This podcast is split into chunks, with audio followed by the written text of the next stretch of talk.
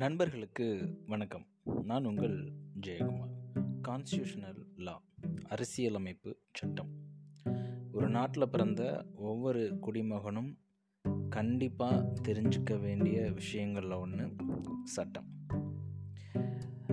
அரசியல் அமைப்புனா என்ன? அரசியல் அமைப்பு சட்டம் அப்படின்னா என்ன? அப்படின்றத பற்றி இன்றைக்கி கொஞ்சம் டீட்டெயிலாக பார்க்கலாம். இந்த அரசியல் அமைப்பு சட்டம் அப்படின்றது நான்கு படிநிலைகளை கொண்டது. முதலாவது மக்கள். இந்த அரசியலமைப்பு சட்டம் எதுக்குன்னு கேட்டிங்கன்னா மக்களுக்காக மக்களால் ஏற்படுத்தக்கூடிய சட்டம். இரண்டாவது நிலப்பரப்பு டெரிட்டரி அப்படின்னு சொல்லுவாங்க. அவங்கவங்க வாழக்கூடிய அந்த எல்லைகளுக்கு உட்பட்டு இது எங்கள் தேசம் இது அடுத்த ஒரு தேசம் இது எங்கள் மாநிலம் இது அடுத்த ஒரு மாநிலம் அப்படின்னு சொல்லிட்டு பிரிக்கிறது. இரண்டாவது இந்த மக்களுக்காகவும் அந்த நிலப்பரப்பில் வாழக்கூடிய மக்களுக்காக மூன்றாவது படிநிலையில் உருவாக்கப்பட்டது தான் இந்த அரசியலமைப்பு.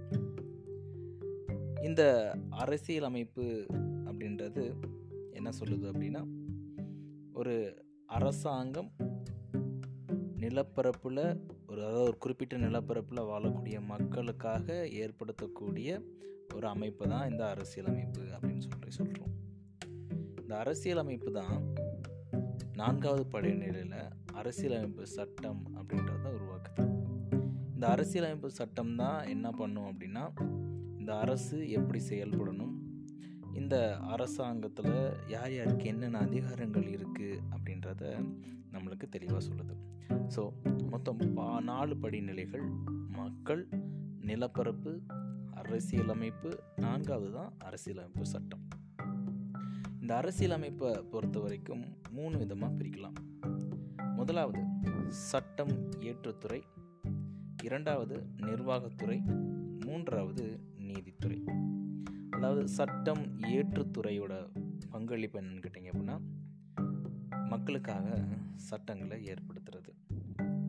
நிர்வாகத்துறையுடைய செயல்பாடு என்னன்னு கேட்டிங்க அப்படின்னா ஏற்படுத்தப்பட்ட சட்டத்தை செயல்படுத்துறது. நீதித்துறையோட பங்கு என்னன்னு கேட்டிங்க அப்படின்னா செயல்படுத்தப்பட்ட அந்த சட்டம் மக்களுக்கு நலனா இல்லை கெடுதல் விளைவிக்குதா இப்படின்ற நல்லதை கெட்டதை ஆராய்ஞ்சு செய்யக்கூடிய ஒரு அமைப்பு தான் இந்த நீதித்துறை.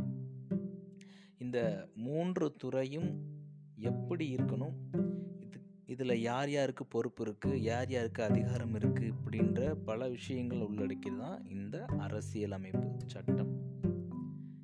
ஒரு நாட்டுக்கு எப்படி விவசாயம் வந்து முதுகெலும்போ அதே மாதிரி ஒவ்வொரு நாட்டுக்கும் அரசியலமைப்பு சட்டம் அப்படின்றது ரொம்பவே முக்கியமானது. முதுகெலும்பும் கூட. இப்படிப்பட்ட அரசியலமைப்பு சட்டத்தை ஒவ்வொரு தனி மனிதனும் ஒவ்வொரு குடிமகனும் தெரிஞ்சுக்க வேண்டியது அவங்களுடைய உரிமை. ஸோ நம்மளுடைய கடமையும் கூட. நன்றி நண்பர்களே. மீண்டும் நாளை இன்னொரு பதிவில் உங்களை சந்திக்கிறேன். கான்ஸ்டியூஷனல் லா